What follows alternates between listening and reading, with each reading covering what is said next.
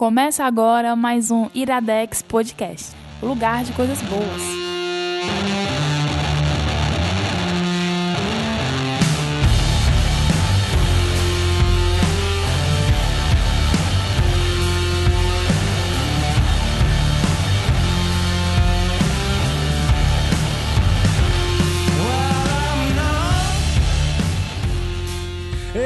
Está começando mais um Iradex Podcast.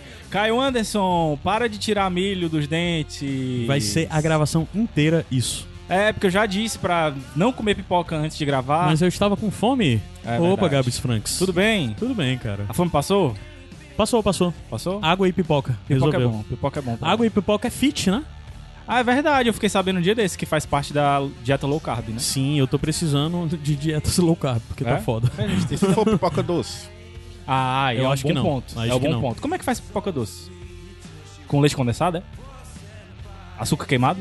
Fica a dica, se você sabe como fazer pipoca do- doce, deixe sua receita Pronto, nos é. comentários desse post. É uma das perguntas de hoje que eu quero fazer. Pronto, uma delas é: deixe sua receita de pipoca doce. Pronto. Mas Caio Anderson apresenta os convidados. Que Primeiro eles falaram, convidado. eles falaram sem ser chamados. Só um deles falou Eu sou rebelde. Bruno Garcia, Opa. novamente Olha, aqui. Ninguém, ninguém me chamou, mas eu tô aqui de volta. Tá, tá com a camisa muito bonita. Vamos, vamos postar aí depois no Instagram do Iradex a camisa dele. No caso aí, é ele mesmo que posta, né? Quantos É, doll? pronto, aí ele mesmo posta. Quantos doll? Quantos doll? Faz o outfit aí. Não, não entendi a referência. Tu não Nossa, entendeu? não né? entendi, tô Ah, bom, brincando. beleza. Ah, tá. E é o outro convidado, Roberto Rudinei. Olá. Menino Rudinei. É... Estava com saudade de menino Rudinei. Tava, não tava não. Ah, que E engraçado fofo. que quando eu Ei, cheguei cara. aqui, eu, eu não sabia que ele ia gravar com a gente hoje, então eu fiquei feliz. Eu Ah, acho que rolou um certo problema de comunicação, porque tu não sabia que o Rudinei ia gravar, o Rudinei não sabia que o Bruno ia gravar, o Bruno não sabia que o Rudinei... Foi mal, é bom gente, assim, a culpa é, bom assim. minha. É porque o Iradex é assim, é tudo planejado. Improvisa, que é freestyle. É freestyle. Mas, Caio Anderson, você tem recados para hoje? Cara, Esqueceu dos recados. é, recado de sempre, vai. Se Vai. você quer nos ajudar a continuar produzindo tudo que nós produzimos, padrim.com.br barra iradex. Como tá prometido, isso vai ser cumprido. Agora em outubro vão haver atualizações na campanha de A gente tá financiamento setembro, tá? coletivo. Sim, Sabe, sabe, tá. Pois é, tipo, em outubro vai haver. A nova campanha vai ser lançada, vão vir algumas novidades, coisas do tipo. A gente vai dar uma simplificada na campanha, mas o mais importante é que, mais do que nunca, nós vamos precisar do apoio de todo mundo, certo? E vão rolar os sorteios para quem tiver com as coisas em dia nesses meses de agosto, setembro. Aliás, de julho, setembro. agora- Vão rolar e vai rolar sorteio de boxe, vai ter mais um bocado de novidade. E vai ter negócio aí, porque isso aí vai ter, tá garantido. Em outubro tem coisa nova na RIPA. Isso tá garantido já. Verdade. Beleza? Beleza. E eu, eu tenho um. eu- O que é RIPA, Gabriel? É a rede de, Ira, de rede de Iradex, não, rede Iradex de produções associadas. Isso, são todos os podcasts e coisas do tipo. Os a gente só tem textos. podcast. A gente não pode nem dizer que tem, tipo, vídeo, né? Mas um dia vai ter vídeo também aí dentro da RIPA. Ah, a gente entra aí no YouTube fazendo Iradex.net, você chega lá e confere tudo React. que nós Vai temos. ter Fazendo- gameplays. fazendo react, gameplay de Magic. Pode ser. Show, hein? Gameplay de Magic, caramba. Cara, tu tá por fora como tem um monte de canal na gringa fazendo isso. A gente pode Existe um mundo aqui. triste, né, por aí, cara. existe. Não, mas ele traz muita felicidade. Pra quem, cara? Passageira, mas, mas traz felicidade. Aí tu pega depois e vende, né? É, exatamente. A gente porque vai fazer- Tudo que traz felicidade pro Gabriel Franklin, ele vende. porque é A gente melhor vai do que fazer Bitcoin. unboxing de vinil. É uma boa também. Unboxing de Ovo, por que não? Não, macho! Para com isso, cara. É, mas eu tenho. Supera. Caio Anderson, eu tenho um pedido pra fazer. Eu quero que o pessoal, quando eles gostarem de um programa, é legal eles falar com a gente e tudo, a gente gosta. Mas escreve lá no site também. Comenta no site, Comenta é sério, no isso é muito site. importante. Comenta no site que a. As pessoas, os- as pessoas, a gente tem uma grande desvantagem de YouTube, por exemplo. Porque YouTube a pessoa tá presa assistindo aquilo, aí na mesma hora ela consegue ir lá, tipo, desce e comenta alguma coisa, né? Podcast é osso, porque você tá ouvindo pelo feed tal, é muito difícil você deixar comentário e tudo mais. Mas assim, vai, tenta anotar o negócio, depois abre lá o site, vai no post, deixa um comentário, precisa você fazer isso todo dia, mas faz uma vezinha ou outra. É, quando você vê. gostar de um programa, porque uh, teve muita gente É que muito gostou. importante, é porque é o feedback, cara. Além de ter exatamente. documentado, é muito importante a gente ter Porque, feedback. por exemplo, teve muita gente que veio dar feed- feedback do programa sobre o nome do vento e Boku no Hero e tal. Sim. E aí- mas aí fica complicado pra gente, por exemplo, mostrar pra Katiusha ou então pro Jimmy, Sim, entendeu? sim, Porque eles às vezes não estão nos mesmos grupos que a É, gente e tal. exato. Quando tá no site, eles conseguem ver isso. Então, E às vezes o pessoal vem dar feedback pessoalmente pra gente. É massa, a gente gosta, de verdade. Mas se for algo que seja um feedback pra todo mundo, se você deixar no site é mais fácil. Porque Exatamente. todos os convidados e, e todo mundo estimula a discussão ver. e tudo lá. Eu acho Ah. que não precisa ser criativo. Vai lá e comenta só assim, ó. Achei legal. Pronto, Tá bom demais. Foi topzera. topzera. Aí É, Pros, pros textos e, e colunas também do site. por não só favor, o né? podcast. Por favor. Sim, porque a galera que produz tudo isso não faz por nada, né? Então faz pelo menos, faz pelo menos dá uma, uma indicação lá que você tá gostando do que eles estão produzindo junto conosco de texto, colunas e afins. Eu tenho uma solicitação. Qual é? Eu quero dicas de como eu posso deixar o meu cabelo crescer. Tu tá nessa? Eu também tô Eu nessa tô de nessa. deixar o cabelo Olha Eu tô crescer, nessa. É, mas é porque os meus 30 são os novos. Eu vou fazer tudo que eu não fiz nos- quando eu tinha 15 anos. Então, Ah. vou deixar o cabelo crescer, vou beber, vou me tocar. Aê, garoto. Vai se tocar. Opa, Pera, Então, pera, então como eu assim? quero dicas. Eu acho que ele só queria que isso fosse algo que ficasse solto, sabe? Mas eu acho que isso Então eu quero dicas pra deixar o meu cabelo crescer. Tipo, é produto que usa, é, é tipo, é só insistência mesmo, deixa o cabelo crescer, fica feião um tempo e depois ele fica bonito. É um corte específico, eu tenho que cortar o meu cabelo pra ele crescer legal. Não. Enfim, eu quero, eu quero dicas. Não precisa ser de vocês aqui, porque nenhum de vocês aqui tem cabelo grande. Eu já- Eu já tive cabelo grande. tu teve cabelo grande? Eu já sério, tentei. Não sabe não? Já tive cabelo no meio das costas, cara. Caralho, sério? Sério. Ei, o que é que tu usava? Hã? O que é que tu usava? Era, era babosa? Eu tinha mais cuidado na época. Eu era adolescente. Defina era bem cuidado. novo. Eu Lavava me preocupava mais com, com creme que eu usava, com shampoo É? que eu usava. Hoje em dia. Será que se eu foda-se. usar só Head and Shoulders, dá certo? Head and Shoulders? Head and Shoulders. Será que, que, que, que rola só shampoo de caspa? Cara, dá, dá, mas eu acho que tu tem que pensar em alguma coisa pra, tipo, o cabelo não ficar ressecado, pra ficar hidratado porque direitinho. tipo, o, o meu cabelo eu quando falo ele assim, cresce... mas eu uso, tipo, eu uso creme bom, saca? Porque quando o meu cabelo cresce, eu fico que nem a Marge, sabe, do Simpsons. Então Só ele não pra cresce cima. pra baixo. Então talvez eu tenha que tomar algum produto aí, algum, sei lá, hormônio aí Cara, de eu já cavalo, alguma tentei coisa assim. deixar o cabelo crescer, mas eu não consegui passar muito tempo porque eu sentia muito calor. Ah. Aí eu Cara, consegui mas- ficar só parecendo um Beatles genérico. Mas é- eu acho que. Mas eu acho que combina cabelo grande com barba. E eu tô numa vibe de deixar a barba crescer. Eu, também. tô- senti eu uma tô leve no limite. alfinetada, hein, seu Eu estou no otário? limite porque eu estou há cinco meses sem cortar o cabelo. Isso é um recorde. Não sei nem há quantos anos da minha vida eu não passava tanto tempo sem cortar E meu não, cabelo. cresce, não cresce mais que isso, não? Macho, cinco, meu cinco meses? Meu cabelo tá gigante. Tá muito grande. Ele tá mostrando aqui Ele agora. tá mostrando. Aí a questão é que eu estou decidindo se eu vou cortá-lo ou não esse mês. Não. É provável que sim, que eu não, Não, vou aguentar. não, não, não. porque tá meio me incomodando. Mas. Ei, vamos deixar o cabelo crescer, Caio? Vamos? Tipo, eu e tu? Eu quero também, vamos fazer uma aposta. Vamos ver. Não, a, é, cara, uma aposta Você, vocês também vão se tatuar juntos? Como é que é? Pode ser, pode ser. Tiver Aí vai, vai já Caio, já aparecer. de mão dada. Vai já já aparecer a besteira do Renan que sempre quis. É, eu, meu cabelo cresce e não preciso deixar ele crescer, não. Ele só cresce, não precisa dar autorização. Não, mas tem, que, mas, tem, mas tem que ter, tem que ter o cuidado. Então é isso, eu quero dicas de como eu posso deixar meu cabelo crescer e ele ficar bonito. mas Caio Anderson, vamos subir a música e entrar nas indicações hoje? Vamos. Quais são. tu Fala quando voltar? Fala, Fala quando voltar. Especial Amy Adams. Exatamente. Esse começo foi meio sem fim, mas o resto não vai ser. Vai ser bem sério esse programa. Porque são Vai. duas indicações bem sérias. Vai, bem sério. É Especial sério, ter Adams, um é e uma gravata agora.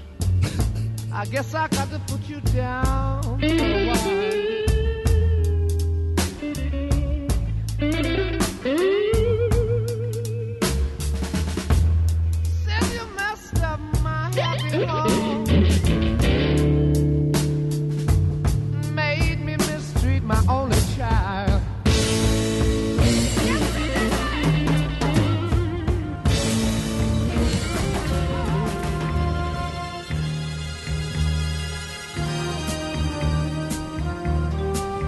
just too good to be true.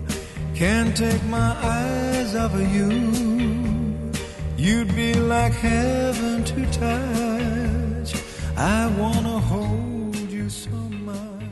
Iradex Podcast de volta. Caio Anderson, qual Oi, é a Gabs indicação Franks. e quem vai dar essa indicação?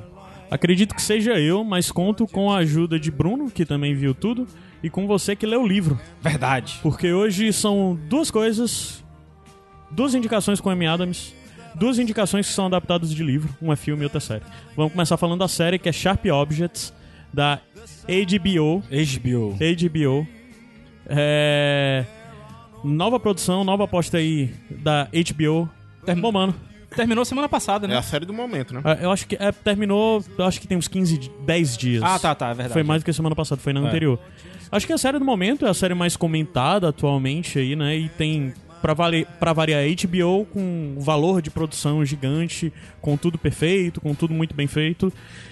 E a série fala sobre a Camille Pricker, que é uma jornalista que mora em St. Louis, que é dentro do Missouri, e é e recebe do editor dela a missão de ir pra uma cidadezinha investigar a morte de duas garotinhas e qual a relação, se há um serial killer, o que que tá acontecendo. A questão é que essa cidadezinha que ela tem que retornar é a cidadezinha onde ela cresceu, que é a cidade de agora eu esqueci o Wind nome. Gap. Wind Gap. Wind Gap, e onde basicamente ela vai se debater com o passado e com coisas que ela procura estar distante, porque trazem muitas coisas negativas Ob- de Objetos cortantes. objetos E cortantes. eu, e eu acho que a, que a parada não é nem que ela se depare tanto com o passado, mas é com. E está presente. Eu não vi a série, né? Então tudo que eu falar aqui é porque eu puxei do livro, né? Mas é porque eu acho que ela se depara com coisas que não mudaram, entendeu? Sim, tipo, sim. isso é que é o. Até porque que, não que é são coisas impacto. que. É, até porque tudo que ela se depara lá não são coisas que estão adormecidas nela, né? Tudo está muito latente. nela, Exatamente, muito tipo, latente. é, é a, é a- a falsa esperança de que ela voltando, anos depois, porque ela, tipo, não sei como é na série, no livro ela tá há oito anos sem pisar na cidade, e ela volta e ela vê que a cidade continua do mesmo jeito de quando ela deixou, entendeu? Sim. As pessoas cresceram, mas continuam fazendo as mesmas coisas. Sim, sim. E ainda são as mesmas pessoas e ela se transformou bastante, né? Sim. Ela se tornou uma pessoa completamente diferente. Mas tudo nela, todos os traumas, todas as coisas que a afastaram da cidade, que a fizeram ir pra longe, não deixaram de em nenhum momento a incomodar na vida dela. Não é algo que, tipo, do nada ela volta pra cidade e volta a sentir coisas que ela não sentia Não, há muito tava, tempo. Já tava lá, né? Tudo, Ela tudo já super- ela nunca superou, latente. na verdade, né? Não, isso porque são coisas bastante marcantes e tudo mais. E o que tu falou aí, tu já falou da palavra trauma, e eu lembro que tu sempre gosta de falar que a série é sobre traumas. né? Sim, é o que eu digo. Pra mim, essa é uma série que não é sobre trama. Se você parar pra pensar, a trama da série é bem simples. Sim, é uma E o investigação, desenrolar dela é bem simples mesmo.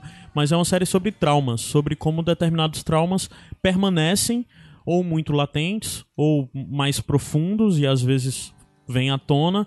E é principalmente sobre os traumas da Camille é, e é Pricker, uma né? série de family affairs, né? Pro- Sim. Family issues, né? Que é problemas familiares, né? Uhum. Porque tem um relacionamento com a irmã mais nova dela e com a mãe dela. É, são as duas pessoas que ela. É, quando a- volta. Porque assim, a, fam- a família dela é uma família muito importante. Aliás, é a família mais importante da cidade. É, tipo, uma família uma- rica, uma né? aristocracia, né? Sim, é. Então é- a série é muito boa nisso porque critica também o padrão American Way of Life, o padrão americano Principalmente o vida. sulista, né? Porque é no Exatamente. Missouri e é toda aquela coisa do sulista mesmo, da família, sei lá, que. De família que é povo que é rico e herdeiro desde o período da, da, da, da guerra civil e, sei lá, desde o período de, mesmo de, de escravocrata. É. né? Tanto é que um do. Acho que é. Não, não sei se a série mostra isso, mas. A riqueza da família é de uma fazenda de porcos. Isso, né? é. Tem, mas no livro fala que tem uma, uma estátua em uma rua com o nome de um herói da Guerra Civil, mas é quando você vai ver é um herói confederado, né? É, e sim, aí os sim, caras ficam. é, tipo, constroem e, e- e vão se vangloriar em cima de uma derrota, né? Mas que pra eles ainda continua É, lá. na série, na verdade, essa questão de eles serem muito muito sulistas, de, de ficar cultuando confederados e tudo mais, até onde eu sei é bem, é bem mais explorado até mesmo do que no livro. Ah, massa. Tem, tem umas coisas, tem um evento específico lá que, que isso é bem marcante. É, isso é na superfície, né? Porque por trás a família tem os podres dela, né? Sim. Que justamente. Não só a família dela, né? acho que Como todo mundo na cidade. Todo mundo na cidade. Todo mundo na cidade tem algo errado, todo mundo É. na cidade tá inadequado, todo mundo na cidade sabe de, de coisas que acontecem, mas parece que procura se cala, ou, né? Então, a trama girando em torno da Camille, é... ela tem alguns personagens centrais dela que são mais importantes nessa trama, né? E existem duas figuras que meio que são a nossa forma de conhecer como aquilo tudo é bizarro, que é o personagem da Camille e o personagem do policial, do detetive, que eu não lembro o nome dele agora, mas que ele é de outra cidade, se eu não me engano, ele é, do- ele é de Kansas, É, né? Kansas, é, no livro é Kansas City. É, até o chefe de polícia chamando ele direto de Kansas, né? Isso. É, então, todo o, o, o estranhamento que a gente pode ter em torno daquela história vem muito por causa da visão dessas duas pessoas, né? Que é Que são de cidades uma grandes. jornalista e o detetive, né? Que Sim. estão lá pra ela tentar escrever um artigo pro é, encomendado e ele desvendar, resolver, pra resolver ajudar o a resolver o mistério, porque supostamente acredita-se em determinado momento, passa a se acreditar que há um serial killer por trás das mortes, né? Das duas garotinhas. O que pega é que ela conhece a, a cidade, que é a cidade pequena, ela conhece todo mundo da cidade, os possíveis suspeitos do crime, dos crimes ela conhece. Sim. E a própria família dela tá no meio da trama. Sim, porque na verdade é aquela coisa de que, tipo, a família principal. Ela- a família tá no meio de tudo. É, na- porque na a família cidade, fica, né? de certa forma, às vezes até acima da polícia, né? Então as pessoas têm que reportar a família dela. Exatamente. Pra quem Mas assistiu, para quem assistiu, a gente até não, não, não lembro se a gente chegou a indicar no Iradex, agora vai me falhar a memória, mas Preacher, a gente quando falou de Preacher, tem lá um personagem, né, que é o Queen Cannon, que é de uma fazenda de porcos também e tal, e tem um clima muito parecido, assim, quando eu tava lendo o livro, é, é aquele clima lá, é o cara que é, ele só não é prefeito da cidade porque ele não quer, porque ele na verdade nem precisa. Uhum. Porque todo mundo dentro da cidade vai procurar, no caso aqui do, do Sharp Object- Objects, vai procurar a família da Camille, né? A Sim, família e é uma família também, especificamente a casa dela, não se sabe se historicamente é isso, mas no momento da família é uma família matriarcal, né? Sim. A figura central da família é a mãe. É a mãe. É, e, A e a Mora, figura, na verdade, a figura central da cidade é a mãe dela, né? A, a Dora. Adora. Eu ia perguntar um negócio pro. O Gabriel fez um paralelo com o Preacher e eu tava. Eu não assisti nada, né? Não vi nem trailer desse, desse negócio, pra falar a verdade. E vocês falando, na minha cabeça tava me levando pra um lado mais True Detective, tá Total. ligado? Tem algum. O Adams, o Adams é que gosta de dizer que lembra muito a primeira temporada de Então. True Detective, né? A narrativa lembra muito o True Detective pela questão, principalmente pela questão de explorar os traumas. True Detective é muito uma série que também pode ser dito que é uma série sobre traumas, né? Do- ao- no decorrer, principalmente nos primeiros episódios, depois a coisa fica muito mais linear. Porque no primeiro episódio ele quer apresentar principalmente, nos primeiros episódios ele quer principalmente apresentar a Camille. Então algumas coisas Que é a são melhor não coisa da lineares. história, na verdade. Fácil, disparado. Principalmente com a Amy Adams atuando, né? Sim, e a Amy Adams tá sensacional. Mas qual é o grande lance da Camila? Ela é uma pessoa que. é, com o tempo a gente vai descobrindo muito do que ela é, quem ela é, os traumas todos que ela tem, que são vários, coisas que são muito pesadas. O mais básico que a gente pode falar sem entrar em dar spoilers é que ela é alcoólatra, de literalmente estar sempre bebendo, sempre bebendo. E de tudo. E- Todas as bebidas que você imaginar. Sim. E a preço zero em questão de, de saúde, qualidade de vida, ela é muito autodestrutiva, muito mesmo. E é muito chocante, inclusive, você ver Amy Adams nesse papel. Porque é algo que. A indicação seguinte que a gente vai falar que Amy Adams também é protagonista. Cara, é impressionante você acabar de assistir Sharp Objects e, e ver o. E ver o Animais Noturnos, que é a próxima indicação, não tem nada a ver, Foi cara. É, é- é chocante, é muito chocante. Você tá É falando da Amy. Adams, né? Amy Porque eu vejo paralelos em algumas coisas com Não, não, eu tô falando duas. da Amy Adams, Ah, a tá, sim, sim. personagem e tudo mais. É, então o que é que é, o que é que é o lance que dá fácil pra associar com True Detective? A narrativa não linear. Muitas vezes a gente tá vendo uma cena e pula pra algo no futuro. Aí a gente diz, o que é que tá acontecendo? Ou pulou pra algo no futuro, ou teve um corte bizarro de cena, isso tá acontecendo simultâneo, isso é passado, E isso ela imaginando. isso, e tem todos os dela. delírios dela de ficar vendo coisas, de ficar vendo pessoas que não estão ali. E tem algumas coisas muito interessantes que eu, é, eu dou uma dica já, isso não é spoiler de forma nenhuma, mas é como a série é uma série muito de linguagem, no sentido de que tudo que está lá tem alguma função narrativa. Exatamente. E uma coisa muito interessante, pra quem for ver ainda a série e não viu, é procurar palavras que aparecem às vezes. Sei lá, um caminhão tem uma palavra escrita no caminhão, que é, sei lá, a marca do caminhão.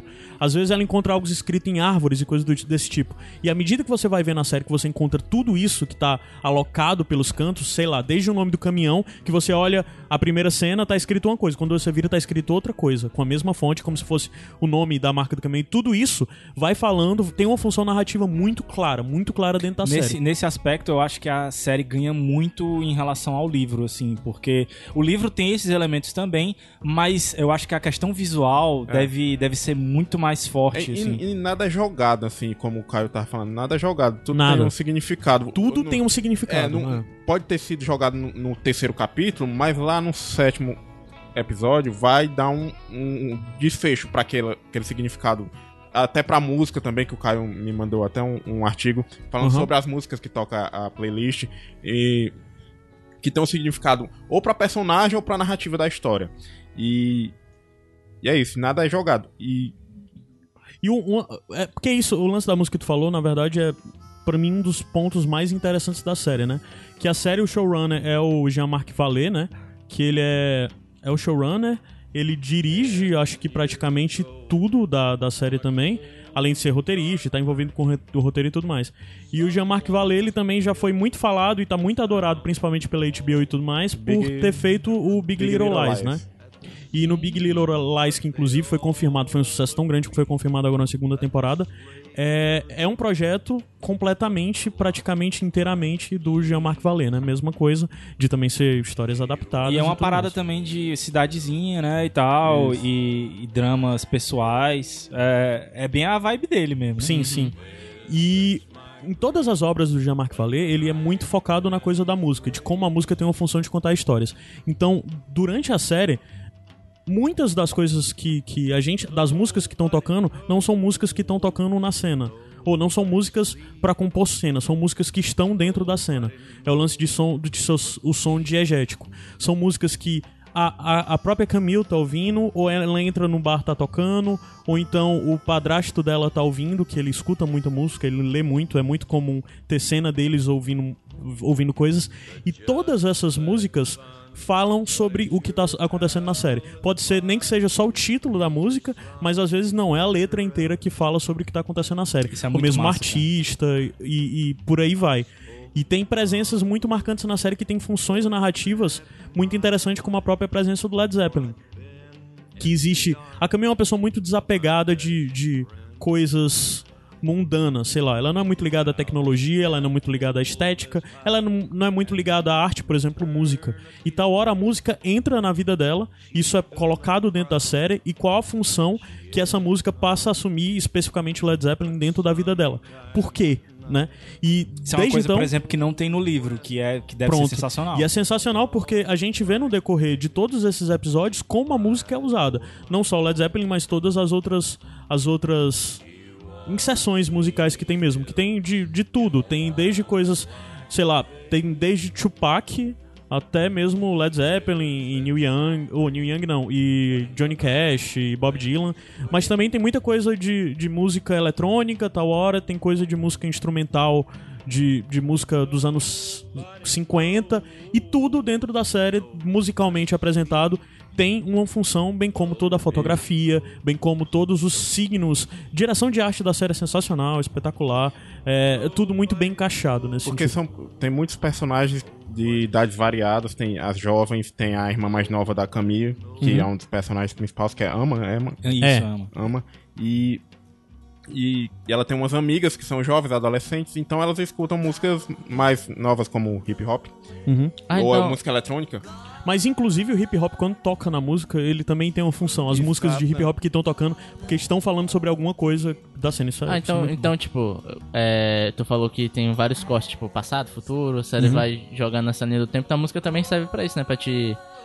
Ou eu tô falando alguma besteira nesse caso? Pra ela te Não, não, não. Não, ele não vai te situar, ele não vai te situar temporalmente. Talvez ele te situe mais no, no mood, na vibe Ah, da- do tá, que tá entendi. acontecendo. Mas ele só não vai te dizer que, ah, isso tá se passando, tá se passando 10 anos atrás, ou isso tá se passando no presente. Uhum. Isso ele não faz. E, e, e como cidade. Mas a série, desculpa, a série tem muito, muito, muito flashback. E de fases diferentes da vida dela. Sei lá, de quando ela era uma criança bem novinha, uma criança bem um pouco mais velha, ela já como, sei lá, adolescente, ela pós-adolescente, já jovem, ela meses antes da viagem, tem muito essas coisas todas. E como uma cidade, uma cidade sulista americana tem aquelas figuras estereotipadas tradicionais. Tem a- vai ter a cheerleader, vai ter o valentão da cidade, vai ter o jogador de futebol americano, vai ter o xerife da cidade, que é subserviente à matriarca da família, tem que reportar a investigação que ele tá fazendo. A polícia tem que reportar pra ela. Uhum. Mas será que é a melhor pessoa pra reportar? Então, então tem todas essas figuras que rodeiam a Camille, que é a jornalista é, que tá Que tá investigando. que tá no caso, investigando, né? que é a personagem principal. Então, é interessante, porque ela tem um background, como ela viveu na cidade, ela tem um background de ter se relacionado com algumas pessoas. E de saber com quem são as pessoas e como elas vão E reagir, ficaram onde ela tem que procurar. E ficaram é, feridas abertas. É, Às vezes, literalmente, na pele dela. Então, como é que ela vai se relacionar novamente com essas mesmas pessoas? Uhum. Isso é muito interessante, é bem construído. A gente tem uns, umas participações especiais, Tem. né? É pra- exatamente programa. porque a série fala muito, muito, muito mesmo é, sobre sobre mulheres. É uma série muito mais sobre relações, relações A própria femininas, né? capa da série Não- são, três mulheres. Sim, né? é, que são a mãe, filha e irmã, né? Mas isso não quer dizer que seja uma série sobre, sobre, sei lá, sobre questões femininas. Não, é uma série, não, não. evi- ela aborda questões femininas, mas é uma série onde as protagonistas são femininas. Logo, as narrativas, os traumas e as questões que são apresentados pesam de uma forma completamente diferente mulher. Por causa disso, eu gostaria inclusive que a gente tivesse mulher gravando conosco, mas acabou que não foi possível. Mas de toda forma, eu falei com duas das amigas, amigas e ouvintes e pedi pra elas mandarem áudio para elas comentando coisas que acharam relevantes e marcantes na série. A primeira que a gente vai tocar é a da Emília. Oi. É, eu acredito que já vão abordar de alguma forma a temática e os aspectos gerais da série, né? Mas eu trago os aspectos apontados por mim e pelo Juliano como os pontos altos da série, pontos que são um amálgama, já que eu acredito que independentemente eles não funcionariam tão bem. Então, o primeiro é a atuação dos atores de um modo geral e particularmente a mãe, que é a Dora, a Dora, que é a Patrícia Clarkson, com aquele tom brando e os gestos muito lentos. E a protagonista, Amy Adams, que vive uma personagem que carrega em si as marcas de uma história dura, que vai sem pressa e sem ordem se mostrando assim ao longo dos episódios. A gente percebe que os traumas vividos pela Camille não foram superados, mas eles foram soterrados. E no decorrer dos episódios, a gente acompanha a exumação desses sentimentos. E a gente vai revivendo junto com ela a história de alguma forma, de alguns traumas e das memórias dela. E toda essa salada de sensação e pensamento e confusão e angústia que a Amy Adams vive por retornar à cidade dela é sentida por nós no que eu considero como o segundo ponto alto da série, que é a edição barra montagem, eu não sei qual que é o, o, que é que eu quero dizer, mas eu digo assim, a edição e a montagem da série, eles estão tão de parabéns. A série vem num crescente de flashes que surgem, pessoas, cenas que parecem meio desconexas e até são, e que nos deixam perdidos, a gente fica desconfortável, confuso, incomodado. Então, é, esses são os dois aspectos que eu acho assim os, os pontos altos dessa série. Nós ainda não terminamos de assistir e eu espero que ela termine tão bem como ela se mostrou até agora, que a gente assistiu até o sétimo episódio, mas ela com certeza está aí na lista de séries favoritas do ano. A HBO tá de parabéns e a Amy Adams linda, maravilhosa também. Beijo, tchau.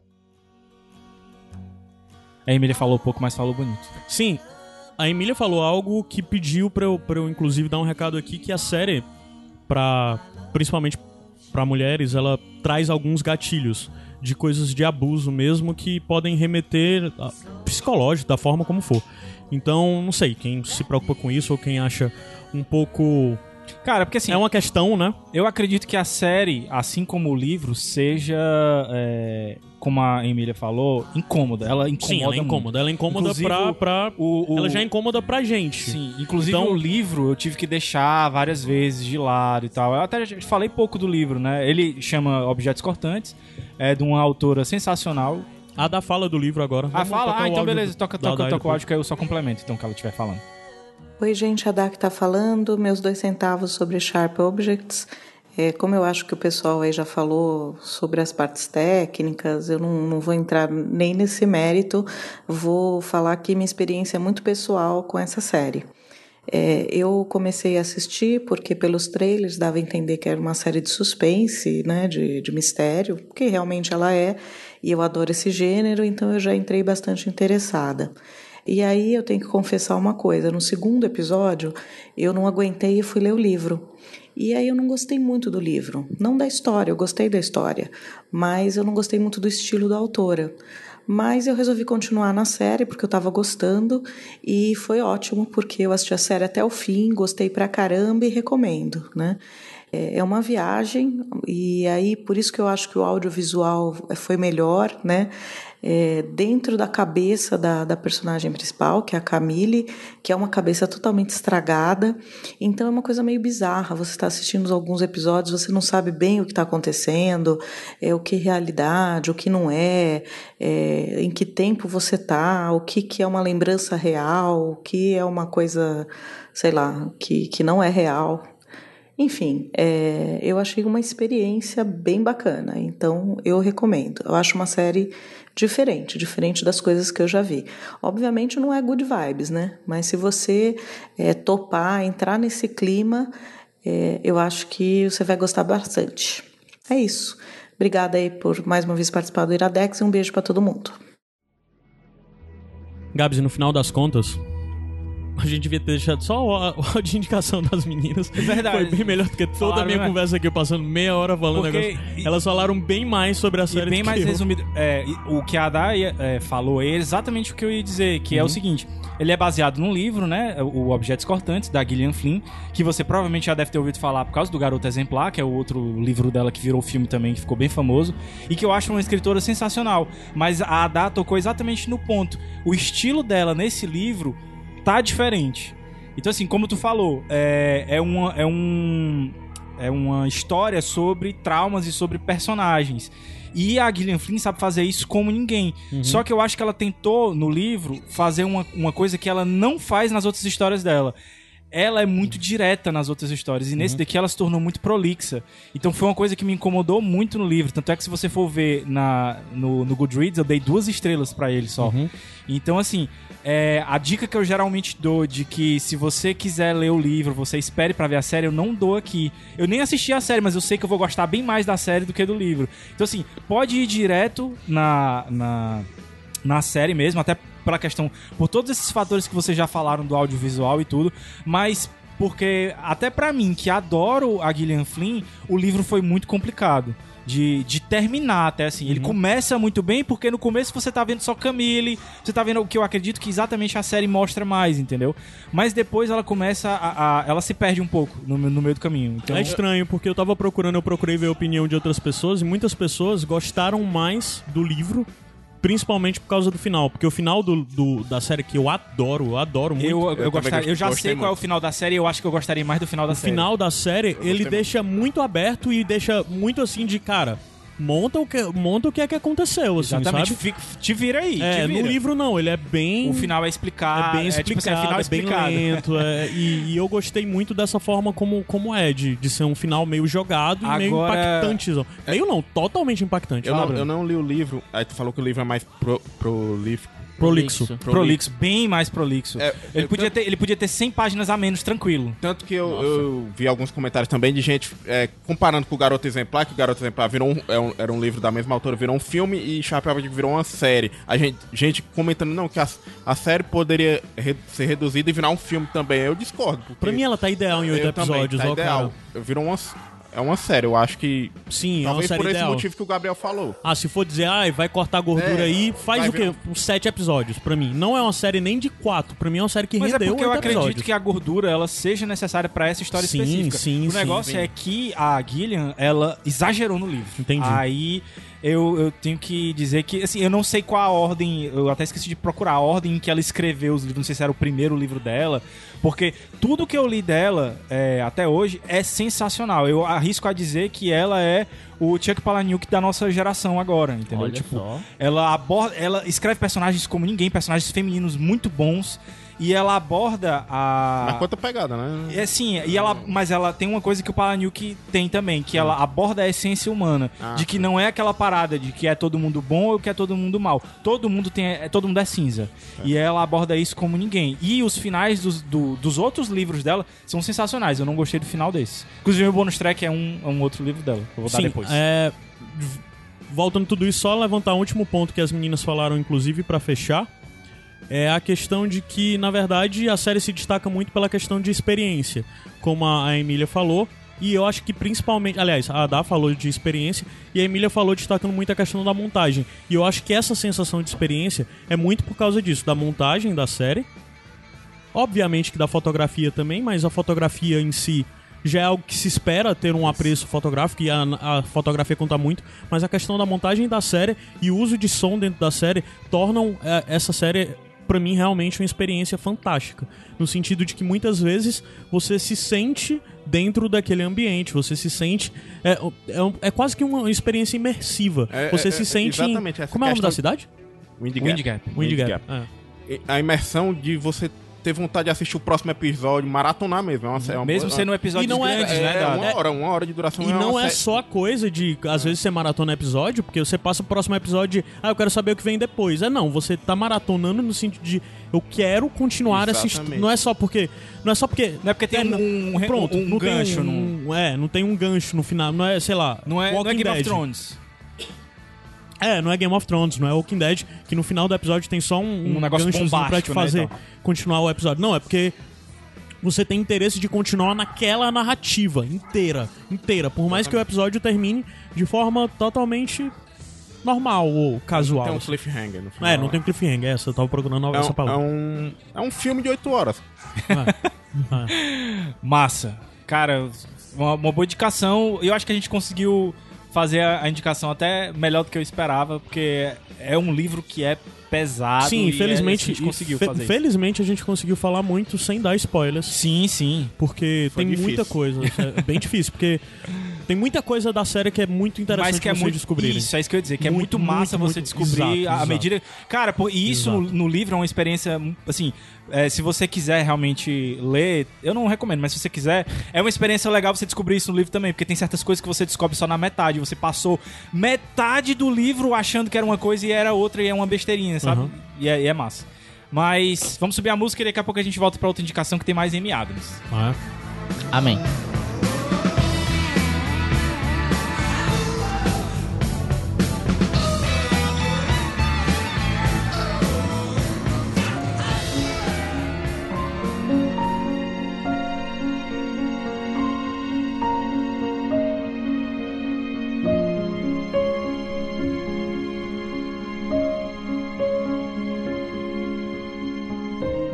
Iradex Podcast de volta, tu desceu de uma vez. Deu um Foi. pulinho. Foi, foi de uma vez. Mas o pessoal na- que tá ouvindo nem notou isso. Caio Anderson, eu quero que você me diga qual é a indicação agora e quem vai indicar. A indicação agora é a série. A série não, o filme Animais Noturnos do Tom Ford. E quem vai indicar é você, Gabriel Franklin. Na verdade, quem vai indicar é o Roberto Rudinei. É, porque eu vou indicar o livro. Ah, Eu quero indicar o livro. Inclusive, é, já, já a primeira coisa aqui, você pode ser que encontre, não sei se as edições mais novas já estão trazendo como Animais Noturnos, mas acho que você vai encontrar mais fácil como Tony e Susan, que é o nome original do livro. E que é a história de Tony e Susan, e que Susan é a personagem principal, uma mãe de família, casada há muitos anos, e que um dia recebe um, um manuscrito, e esse manuscrito é do ex-marido dela, que ela não vê há 25 anos.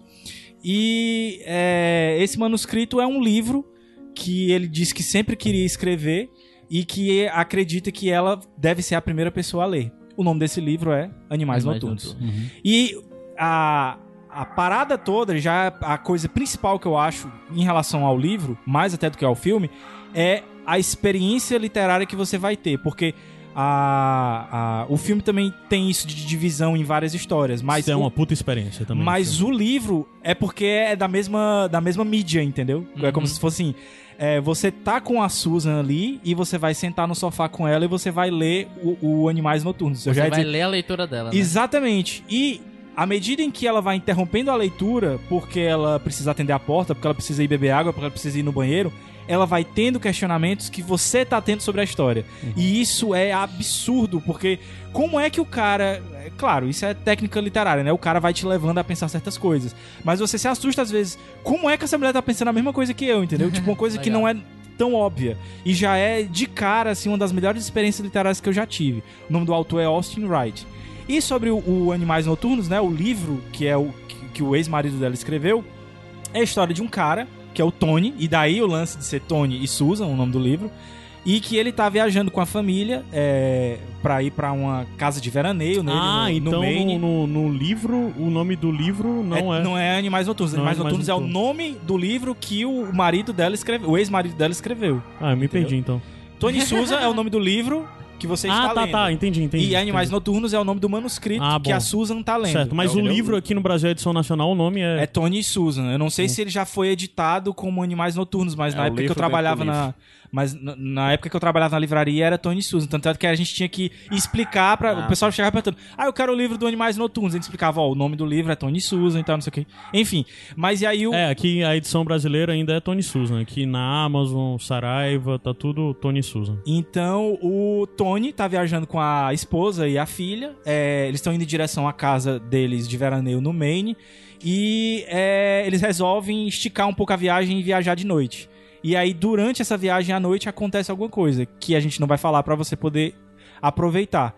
E a estrutura toda do livro, e que o filme pega também um pouco dessa estrutura, é essa alternância entre os momentos em que a Susan tá lendo o livro E que você tá lendo junto com ela. Exatamente. E no caso do filme, você está vendo essa história.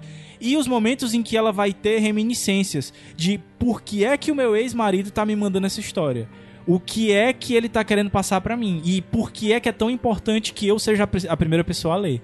E aí é que, e que desenrola. Ó, Mas eu quero... já tem, já tem, eu posso, antes do Vai lá, vai lá. falar até, tem uma questão muito diferente aí que já dá pra, pra levar em consideração, é porque no livro, ao ler o livro junto com ela, você tá literalmente lendo o livro. Sim, você sim. tá literalmente... Você tá vendo a linguagem que ele tá usando. Exato, tudo isso. Inclusive, é genial porque o, o autor, né, o Austin Wright, ele, as- ele, ele faz o, o Edward, que é o, o ex-marido dela, ser um escritor inexperiente. Uhum. Tipo, então algumas coisas, às vezes ele repete palavras e a Susan percebe isso, entendeu? E tipo, ah, isso aqui eu mudaria e tal. E, é muito massa. Tipo, um autor já experiente se fazendo passar por um autor novato, né? Isso é. É. é uma experiência que é diferente com relação ao filme, né? Que não dá pra, pra ter isso lá. É, já no filme, o que a gente vê é a vida da, da Susan, né? A vida dela acontecendo ali. Que é E tal hora ela se deita, ela pega o manuscrito e começa a ler. E toda vida que ela começa a ler, a gente pula pra uma narrativa. Isso. Ou seja, a gente não tá vendo o que tá escrito, como tu. A gente tá vendo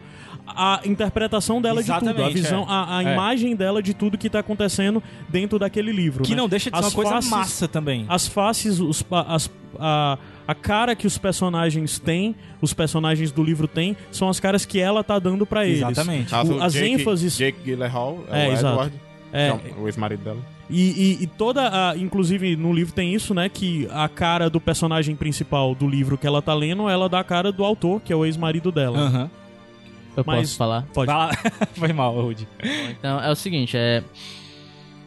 é, A gente já falou aqui que você vai acompanhar no filme, no caso, tô focando no filme, eu não li o livro. Primeiro, só uma pergunta: o, o texto dela, da, da Susan, é em terceira pessoa ou em primeira pessoa? É em terceira pessoa. Ok. É importante isso porque a gente já disse aqui que é o especial Amy Adams e tal. Então é o seguinte. é, a gente vai ter três, essas três narrativas. Essas três narrativas vão ser mostradas pra gente de formas diferentes. Sempre vai mudar é, para te mostrar quando mudou. Então, por exemplo, você vai ter ela lendo o livro, tipo, presente. Você vai ter o, a imaginação dela sobre a leitura dela. E você vai ter alguns flashbacks também, mostrando a vida dela com o ex. E todos esses momentos eles vão, ser, eles vão mudar um pouco. Em alguns detalhezinhos ali, a fotografia vai mudar. A- Quando. a- não a só paleta foto- de cores. Não só a fotografia, como. Lá vai falando, mise-en-scène de novo vai mudar. Sim. Porque é importante nesse filme, porque ele é um filme muito calculado, ele é um filme muito metódico. Porque é o seguinte, ele vai, ele vai, ele tá, ele vai te mostrar, olha, eu tô te mostrando o passado agora. Só que não necessariamente ele vai tá te dando informação de bandeja. Você vai ter que buscar essa informação dentro do, do que ele tá te mostrando. É tanto Dentro que dos elementos das outras histórias também, Exatamente. né? Por exemplo, por, por que eu falei da mise-en-scène? Porque quando você tá no presente, você vai você a, a Susan, ela fala pouco. Cara, explica o que é mise-en-scène. Mise-en-scène é a É disposição. tudo, é tudo que tá em cena. Tá Não, a inventando mi- palavras. é, mise-en-scène é, to- é toda a disposição de objetos, tudo que tá em cena ali. Por exemplo, a mise-en-scène aqui seria o Caio com o notebook, com a mesa, com os quadros atrás, en- entendeu? E com- mise-en-scène necessariamente também significa o modo como um ator está atuando. Faz É, parte da exatamente, mise exatamente. Ah, como ele se move, Tu- o que ele tudo faz. tem um significado dentro de um filme. e Até eu não, não lembro quem falou isso. Tudo tem um significado dentro do filme. E se você se não tivesse um significado e você atribuísse esse, esse significado, parabéns, deu certo. Só que o lance é, quando tá no presente, você. É, como a Amy Adams é muito louco ela atuando nesse filme, principalmente no presente, que ela não tem muitas falas. Geralmente ela só lendo. Ela tá lendo, ela tá Com lendo. aquele óculos dela Ela lá. tá tomando um banho, ela tá se olhando no espelho. Ou seja, aí você, você me pergunta, você que tá- não conhece o filme.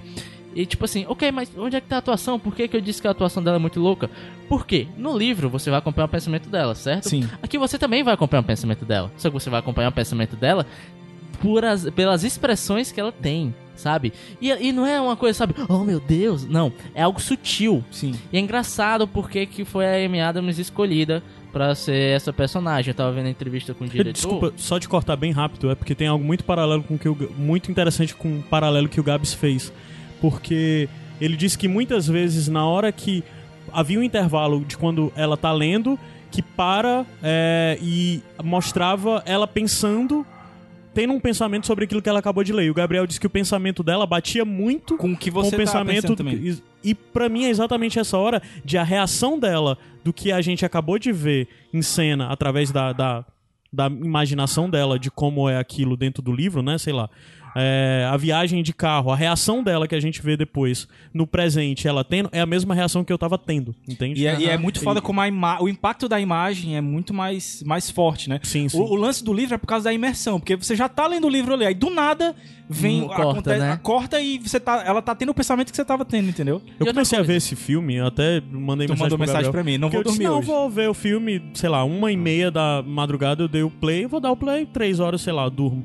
Ô, cara, aí na hora que eu vi, eu disse, caralho, eu não vou dormir hoje. Fui dormir sete horas da manhã. Esse é o nível, é- isso é o que o filme fez E comigo. outra coisa, a gente tá falando desses cortes, dessas mudanças de linha narrativas, e é, é o seguinte. Não necessariamente ele tá te falando verdades ali. Ao momento visão todo, dela, né? Não, eu tô falando do diretor e do, de quem editou. Ele tá te orquestrando, ele tá te manipulando ali, às vezes. E ele vai te passar o, a, a verdade, assim, a sua interpretação, e às vezes, sabe, uma meia ceninha. Sabe? Porque às vezes você- a, a, a montagem tá te levando pra um lado, só que na verdade o filme tá indo pro outro. E assim, eu só percebi isso na segunda vez que eu assisti, que eu tô reassistindo. É engraçado ter falado isso, Caio, porque é o seguinte, eu assisti esse filme no tempo que ele tá do Oscar e tal, não lembro qual foi. 2016, então Eu acabei- ano passado, né? Eu acabei de ver Ele o concorreu ao Oscar? Não... concorreu o melhor ator coadjuvante, que eu vou já falar do resto dos atores. É. Calma, perdi o raciocínio. Tu viu voltou, na época voltou, do... voltou, Tá. voltou. É o seguinte, eu terminei de ver o filme e eu falei assim, eu nunca mais vou ver esse filme na vida. É, é, é exatamente o, sentimento que eu tenho. Eu, Eu não, não- quero, eu não quero eu não quero mais ver esse filme na vida. Por quê? Porque ele é um filme muito. Ah, eu vejo fácil. Uma coisa que eu não sei se ficou clara. é Talvez que- o livro eu não, eu não leia mais. O Uma coisa que eu não sei se ficou clara é que ele é um filme muito tenso. É um Sim, a muito história- Pesado. A história que o... Ele é muito A- pesado. as duas indicações de hoje Sim, são sim. bem pesadas. velho. É, a gente até no, no passado teve a questão de disclaimer, de ter a coisa de, de gatilhos. Esse, Esse também é um serve. filme cheio de gatilhos. E aquela coisa, o cara que escreveu esse filme, que o diretor também é roteirista, ele quer te maltratar. Porque ele pega uma cena incômoda e ele estica ela. Sim. Uma cena que podia ser incômoda durante 5 minutos, ele faz ela ter 10 pra você ficar mal. É proposital isso, saca? Inclusive, Mas é porque o livro faz isso também. inclusive, tu tava falando como a Amy Adams foi escolhida. Eu fiquei curioso pra tu continuar a história, eh, como ela foi escolhida, e também falar do diretor, que é o Tom Ford, Isso. que ele, ele, é, ele é da, do ramo de moda, né? Ele é- É foi diretor, diretor criativo e estilista de marcas como Gucci, Armani. Sim. E, e Ah, criou, Gucci a própria, aparece. criou a própria marca dele, Tom Ford. E ele é principalmente um cara da moda. Tanto que ele só tem dois filmes no currículo. Então, acho que se tu pudesse falar como ele escolheu a Amy Adams pra ser atriz. E a questão da imagem que o Gabriel tava falando. Porque esse é um filme muito visual, cara. Sim, é sim. muito visual. E o próprio começo dele, e aí já vale o- o- uma associação aqui, porque, porque que todo filme que tem o Jake Gyllenhaal tem que ter uma cena bizarra?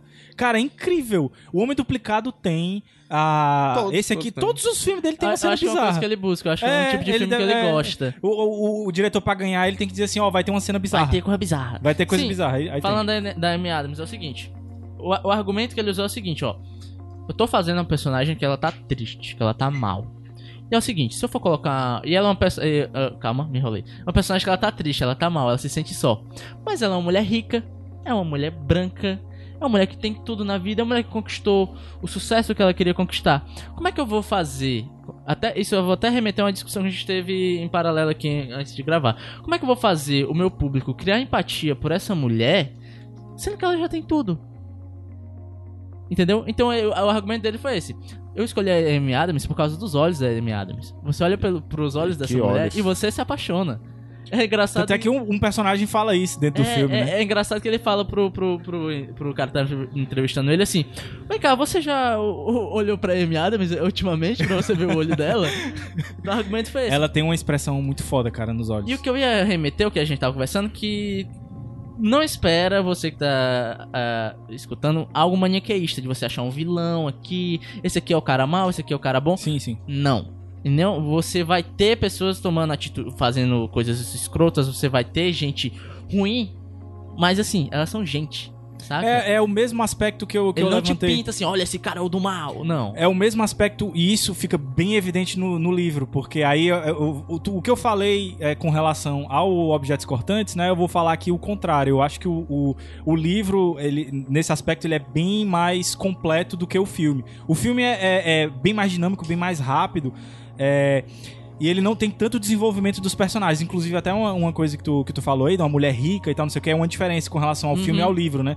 Porque no livro ela é uma mãe de família e tudo. Então, eu achei excelente essa, essa modificação, porque serviu muito bem pros propósitos do filme.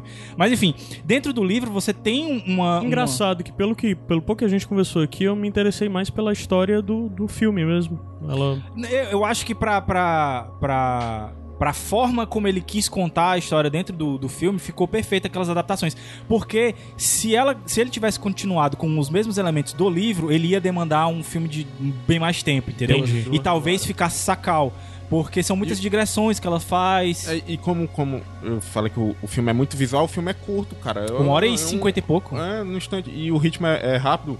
E você não consegue parar porque fica tenso, né? A E ele parada. te fisga muito rápido. É, É. Além de ser um. Qual- Como tu classificaria o livro? Ele é um thriller? Ele é um não, ele não, suspense? ele não é, ele não é thriller nem suspense. Ele é uma história sobre arrependimento.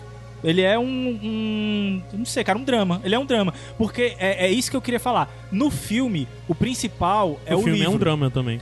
O- O não, mas, filme- mas, o mas filme- ele é bem mais um suspense, É, é, eu porque diria- eu diria que Sim, ele é um mas drama. por causa da narrativa inserida dentro Isso, dele. Mas só isso. que o filme não é sobre a narrativa inserida dentro dele. O filme é sobre o que tá acontecendo lá de fora. Mas é principalmente sobre a narrativa. Você fica muito Não. mais tocado. Então, a narrativa serve pra te contar uma história, pra te transmitir uma mensagem, pra te dizer qual o objetivo geral eu sei, daquilo. mas- Mas, mas é sobre o que tá acontecendo Eu lá de fora, eu né? concordo com o Gabriel, que o filme ele é um drama e um thriller de vingança. Já o livro, eu acredito que ele. Concordo muito não. Porque assim, apesar da experiência ser de você estar lendo o livro junto com ela, o que é mais rico não é nem o livro em si, porque você reconhece que o cara não escreve tão bem assim. A história é muito boa, mas a forma dele escrever não é tão boa. É a mesma coisa dentro, mesma coisa dentro do filme. Aí que a história que a gente tá vendo, que é narrada no livro, que a gente tá vendo através dos olhos da personagem, também não é grande coisa. Não é muito Mas ela é o original. que, mas é o que é- transforma a parada em ser tensa. Sim, sim, mas aí é por questões, por méritos de direção, não é pelo enredo. O enredo não é grande coisa. Cara, eu acho um enredo grande Não coisa. é, Eu acho não é. grande coisa. Não é. Eu acho o enredo muito trivial, muito trivial e muito óbvio, não tem Eu acho nada. muito, muito palpável ele e a parada. Mas sim, é, isso são méritos pra mim, méritos puramente de direção. São méritos de- do diretor de como ele contou aquela história. Não é a história, é como ele contou a história, entendeu? É isso que eu tô dizendo. Talvez, isso no filme. Mas, mas aí o que eu ia falar é que você fica. Você enriquece muito mais quando você tá nos pensamentos dela e nas reminiscências dela. Entendeu? No livro, isso. No filme eu, eu gostei mais da parte da, da- que ele tá contando a história lá dentro. Uhum. Apesar de dessas partes não terem a Amy Adams, né? Mas, E, é- e- e olha só, não ter a Amy Adams tem um significado. Então presta ah, atenção. tu ia até falar, né? Tu ia até falar nisso. Tu falar dos outros personagens? Sim, os outros personagens. É... Primeiro que o elenco desse filme ele é maravilhoso. Além da Amy Adams, que é maravilhosa, você tem o Jake Gyllenhaal, que é um homem maravilhoso. Aquele eu acho, homem sem camisa, pelo amor e eu acho muito legal, cara, ele, o personagem dele, que ele é o, é o personagem dele no livro, que é, ele poderia cair num clichê, sabe, de ser um, um Punisher da vida, mas não, ele é um cara meio que você sente que ele ele é ele Ele não é real, ele é real. Ele é fraco. ele é exatamente, Ele é real. ele é real, ele é aquilo. Inclusive as mudanças nele, as mudanças que acontecem dentro do personagem dele são reais, são tangíveis, não é, não tem aquela coisa surreal de do dia pra atuação, noite. a atuação dele é, É, o- sensacional. O, o, o sofrimento é muito palpável. E como eu falei dos olhos da Amy Adams, uma parada que eu sinto que foi proposital é o cara focar muito no, no olhar dos atores. Por exemplo, a Amy Adams, ela te passa o que ela tá sentindo pelo olhar.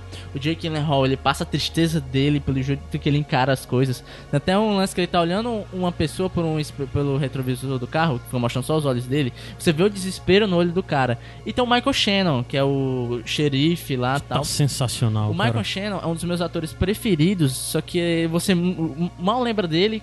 Ele sempre tá bem, mas ele geralmente tá ali escondidinho no canto. É, Mas ele tava na forma da água, né? Ele é vilão, né? O cara- É. Todos os vilões atuais do cinema. ele, se- ele sempre tá, sendo sensacional. E nesse filme, cara, é impressionante porque é o seguinte: ele, ele faz um cara intimidador que ele não levanta a voz. Ele fala sempre baixinho assim, com o cara, no calma. Só que você olha pro olho dele, ele tá com o olhão vidrado no E é cara. a parada, e é a parada foda. que mais uma coisa que liga também o Animais Noturnos com o, o Objetos Cortantes e que liga a True Detective. É um clima de de você às vezes perder a, a... Clima quente, sulista, norte-americano. exatamente, não, e o clima isso, de às né? vezes você Negócio de você morte. de você entrar em desespero e não acreditar mais na humanidade, entendeu? Sim, Tipo sim, assim, sim. Você Sim. você acha que, que a humanidade é ruim por natureza, né? Uhum. E mais o que tu ia falar do, do lance lá de não ter um numa parte, outro na, na outra. Não, é porque é o seguinte, é, como a gente já falou, a gente tá vendo a leitura dela sobre o, O do livro, livro, né? né? Você tá vendo a interpretação dela sobre o livro. Só que o livro foi escrito pelo ex-marido dela. Que a história foi, ele tem o significado dele pra história. Ou seja, você tá vendo ela significando com a experiência dela a história que ele contou. Então, vai- vamos ter alguns. Os personagens que vão aparecendo dentro da história, eles têm um significado a mais, eles não são apenas personagens. Cada qual representa alguma coisa. Uhum. E assim, eu não vou falar aqui porque eu acho que o lance do filme é você E descobrindo, né? descobrindo aos poucos. É- Até porque ele joga, ó, isso aqui você acha que é coisa X, na verdade é Y. E o tempo todo você tá se questionando, ok, mas o que, que será que o, o Edward, que é o cara que escreveu, tá querendo falar com essa situação aqui? E, e aí você vai casando isso com, com os flashbacks dela, aí você vai fazendo essas somas. E é muito. O, o lance que me pega é, são essas somas no filme. Você ir costurando, porque ele não te dá. Ele não te entrega a história. Você tem que ir pensando o seu significado ali. E assim, a, a ressalva que eu fiz, no, no- como eu falei, né? Eu vou fazer tudo ao contrário. Se você tiver se interessado por, por al- qualquer motivo em ler o livro, eu indico que você leia o livro antes de ver o filme. Tanto é que você vai apreciar mais até a história quando você vê o filme. Eu, particularmente, gosto mais do final do filme do que do livro. É mas, mas eu acho que a jornada do livro vale muito a pena. E se você vê o filme antes, eu acho que você não vai querer encarar. Até porque, como tu falou antes, Rude, é um filme que talvez você não tenha vontade de voltar outras É, vezes, porque é porque é pesado o pesado e tal. É, e algumas mudanças nos personagens que foram adaptados pro livro, quando pro filme, quando você for Voltar, livro, talvez, é, talvez não talvez seja não seja tão tão uma legal. boa experiência, verdade, né? É verdade mesmo, Bruno. Mas é isso, fica a indicação aí muito grande de Animais Noturnos, né? O filme e Tony e Susan, o livro. é, que eu realmente acredito que seja uma das melhores experiências literárias aí que eu, que eu já tive. Massa, massa. E é uma das melhores experiências de Amy Adams também, que ela tá sensacional. É, Maravilhosa. E novamente, veja os dois, se você for ver os dois num curto período de tempo pra você ver a versatilidade dessa mulher. É, e você Porque vê três é Amy Adams. surreal. É, você vê É, três surreal. Amy Adams, Vê é. três Amy Adams. É muito legal porque, tipo, no, no- nesse filme aqui, no, no presente, ela tá toda soturna, tá meio estoica, né? Sem expressão. Aí você vai, vai ter um flashback e muda a cara. É? Parece Inclusive, ela parece de fato ter idades muito diferentes. É, isso Exatamente. não muda nada nela. Principalmente o cabelo, muda, muda o é, cabelo. O cabelo. É, a fotografia ajuda, né, nisso. também, Fotografia, a maquiagem. maquiagem e o figurino também. E o figurino, sim. Não, mas a expressão dela, a forma dela Sim, se, sim, de se comunicar. portar, ela, ela é foda, ela é foda. Ela é Sensacional. mulher de... Amy Adams na estante do Iradex. Por favor. E também é só o segundo filme do Tom Ford.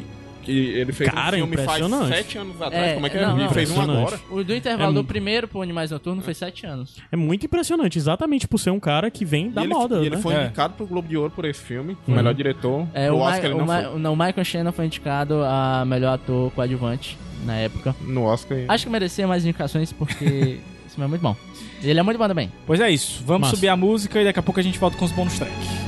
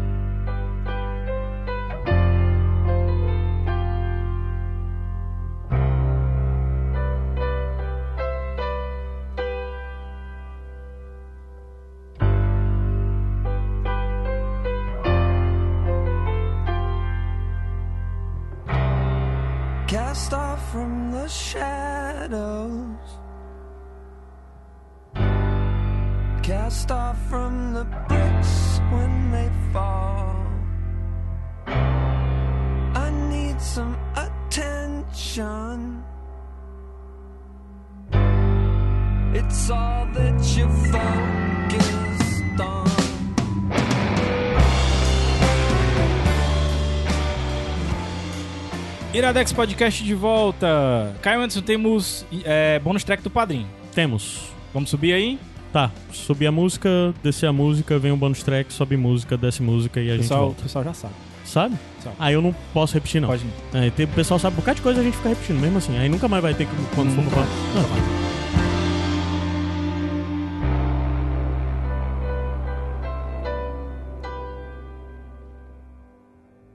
Fala galera do Iradex, meu nome é Tomás Pereira e hoje eu vou indicar pra vocês A Cidade e a Cidade, que é um livro do China Mieville.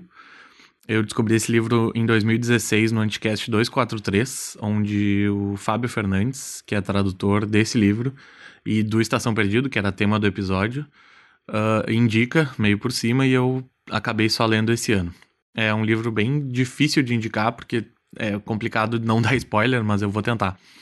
É basicamente um romance policial no ar ah, que acompanha o Tayador Borlu, que é um detetive da cidade-estado de Bessel, e ele é designado responsável por ah, investigar um assassinato, um corpo que aparece na cidade, um corpo de uma mulher que aparece na cidade. É, ele, durante a investigação, acaba chegando à conclusão de que esse corpo foi deixado nessa, na cidade de Bessel, mas o assassinato não ocorreu lá, ocorreu em outra cidade, a cidade de Ukoma. Essas duas cidades são bem diferentes uma da outra, elas têm costumes, têm idiomas diferentes, têm moedas diferentes, mas elas dividem uma, uma coisa que é importante para elas, elas dividem o mesmo espaço físico. Então, mas não são assim, não são duas ah, realidades paralelas. As- os moradores, os habitantes das duas cidades sabem que a outra existe, e mas eles são treinados desde sempre a desver tudo o que acontece na outra por ser crime e correndo o risco de, a, de aparecer a brecha, que é tipo um serviço secreto que meio que mantém esse status assim vigente de que não, não podemos, que, de que eles não podem interagir com a outra cidade. É um livro cheio de crítica social, um livro. O autor é bem conhecido por isso, e eu- também não vou falar muito mais para não dar spoiler, mas é recomendadíssima a leitura. Um abraço e até a próxima.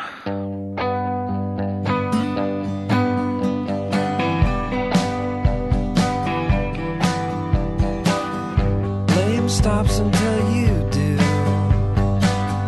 Blame stops until you do. Do your major duty and call right back again. Time gets to me and Cara, vou atrás desse livro. Eu, na Eu- hora que eu ouvi eu né, não- o áudio, eu, eu achei bem não- parecido contigo. Eu não conhecia esse livro. Vou atrás mesmo. Olha. E aí, aproveitando que estamos falando de livros, eu quero indicar dois rapidinho. Deixa eu começar, Vai, vai. porque a música. vai. Eu vou indicar, é, como, tipo, vou imitar Gabs Franks, que sempre indica discos aqui nos bonus tracks, eu quero indicar, indicar um dos meus discos favoritos de 2018, que eu ainda não falei sobre ele aqui, mas é isso que tá tocando agora, que é ah, o disco do Stephen Malcolm, Malcolm, Malcolmus, eu sempre não sei como falar esse nome, Stephen Malcolmus and the Dicks. Dicks é a banda de apoio do Stephen Malcolmus, né? O nome do disco é Sparkle Hard. O Stephen é um cara muito importante, muito influenciador, muito relevante na década de 90, principalmente porque ele era o frontman do Pavement, que é uma banda seminal da década de 90, que rolou entre 80, final da década de 80 até 99. É uma banda de indie rock, um pouco mais puxado pro lo-fi, mas que é muito associado com toda essa galera de, de sei lá, mais pra coisa de do pós-punk ali, são mais filhotes de coisas como o próprio Jesus and Mary Chain e, e Echo and the Bunnymen, coisas desse tipo, mas ficou muita coisa da- do rock lo-fi, o rock indie americano da década de 90 é muita cara do Pavement, que não é bem a mesma coisa do rock britânico, né, de- da década de 90. Mas É, o Pavement é essa banda cultuada, adorada, e o Stephen Malcolm faz algum tempo que tem carreira solo. Eu não conheço muito, pra falar a verdade, nem Pavement, nem mesmo Stephen Malcolm. Esse é o primeiro disco dele que eu escuto do começo ao fim. E eu fiquei surpreso, porque pra mim é fácil, um dos melhores discos do ano. É, isso que tá tocando, que já tocou antes nesse bloco, que é essa música que tá tocando agora de fundo, e que vai encerrar o programa, é Stephen Malcolm. Então, assim, é fácil. Se você gostar do que tá escutando, procure escutar o disco Sparkle Hard. Pronto. Show. E aí, Ah, eu tenho mais outro bônus track. vai.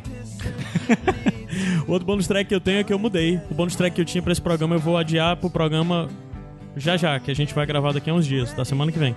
Mas o que eu quero indicar é, como tu falou do, do Michael Shannon, eu quero indicar um filme do Michael Shannon, que é o Take Shelter, Take Shelter que é Ah, O Abrigo, sim. de 2011.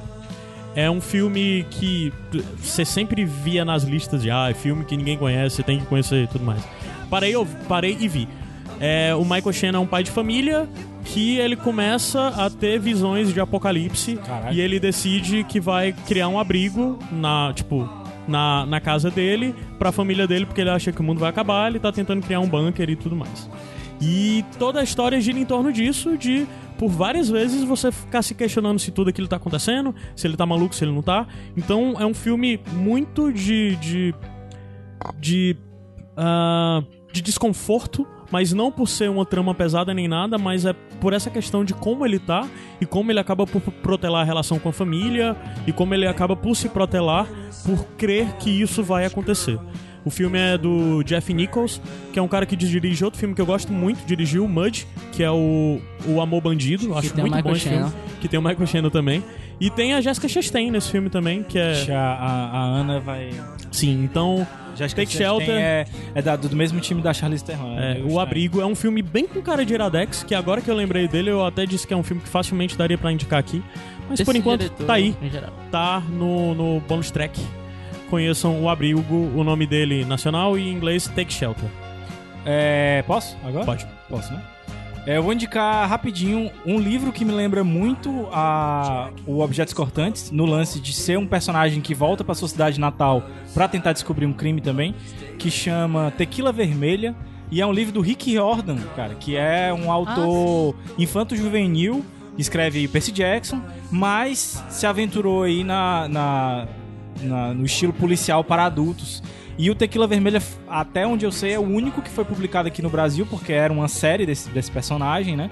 É, acho que só- ele tinha publicado três lá fora, mas aqui não sei se não fez muito sucesso. Mas eu adoro esse livro, cara, porque é um dete- detetive particular que vai volta pra sua cidade depois, sei lá, de 20, de 10 anos e vai tentar desvendar finalmente o assassinato do pai dele. E é muito legal. O outro que eu quero indicar, na verdade, é um conto da Gillian Flynn chamado Qual é a sua profissão? E que, na verdade, ele é vendido por aí como um livro separado pelo nome de O Adulto. Mas muita gente não sabe que esse conto barra livro tá dentro de um, de um livro com outros contos que não tem nada a ver assim com o estilo dele, que é o Príncipe de Westeros e outras histórias, que é editado pelo George Martin. E esse conto tá dentro dessa história. A Gillian Flynn foi convidada pelo, pelo Martin pra pra escrever uma história sobre uma pessoa que seria furtiva, uma pessoa que gostaria de enganar as outras. E ela escreveu esse conto sobre uma uma pretensa médium ou, ou uma pessoa que vê é, o futuro e tal e que é contratada por uma mulher pra é, tirar os maus espíritos de uma casa. E é maravilhoso legal. esse conto. Então, assim, muita gente não sabe, acaba comprando o livro pela metade do preço do, do outro e você pode ganhar muito mais vendo ele com outras histórias, né? Então você encontra ele com esse nome, qual é a sua profissão, dentro do é, Príncipe de Westeros e outras histórias, mas pode encontrar ele avulso também com o nome O Adulto. E é isso. Se você quiser saber mais de Príncipe de Westeros e outras histórias, até o dia 15 desse mês, no feed do Sete Reinos, vai ter um podcast falando sobre esse conto especificamente. Olha aí. Então, Olha. se até dia 15, se você não sabe Sete Reinos, é o podcast aqui da casa, do, do Iradex, da RIPA, que fala exclusivamente sobre a obra de George Martin, tanto os livros é, de, das Crônicas de Gelo e Fogo e afins, como a série. E a gente tá no período que tá soltando um episódio por mês, retornamos. Já teve um episódio que saiu mês passado, e agora o episódio desse mês sai dia 15 e vai falar sobre esse, sobre o conto que tem nesse livro que o Gabi citou, que também tem o livro da. o conto da, da Gillian Flynn. Gillian Flynn. Pronto. Show! Tu tem bônus track, que eu sei. Eu tenho, eu tenho. Vai. É, Vai ser bem rapidinho, porque o Caio me lembrou de outros bônus track agora. é, o primeiro é o seguinte, eu, eu passei um tempo enfadado de assistir filme, eu passei um tempo não assistindo filme. Aí eu assisti recentemente os filmes que todo mundo assistiu, mas eu não assisti, tipo, Hereditário, A Bruxa, eu reassisti. E esses filmes me fizeram lembrar de outro filme coreano que eu adoro, que é melhor do que esse estudinho, que é o O Lamento. Não vou dar sinopse, eu vou deixar você confiar na minha palavra e só ir na fé. Esse filme é excelente. Vai estar linkado aí. E outra coisa que eu também fiz, eu voltei a ler livro de Capa Espada Fantasia, que fazia tempo que não lia, e eu li o. A, a lenda de Ruth Ganner, tá ligado? Do Caldela. Do Caldela. E eu peguei ele mais pelo, por ser do Caldela e não pelos RP, os Nerdcast RPG do, do, do Nerdcast.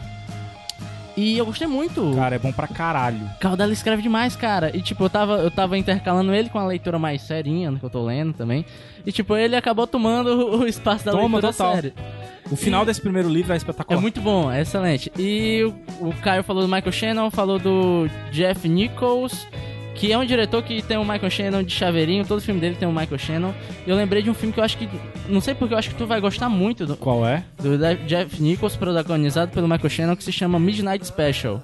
Vou é a história procurar. de um pai que tá com o filho dele e um amigo, e eles têm que levar essa criança pra um canto X.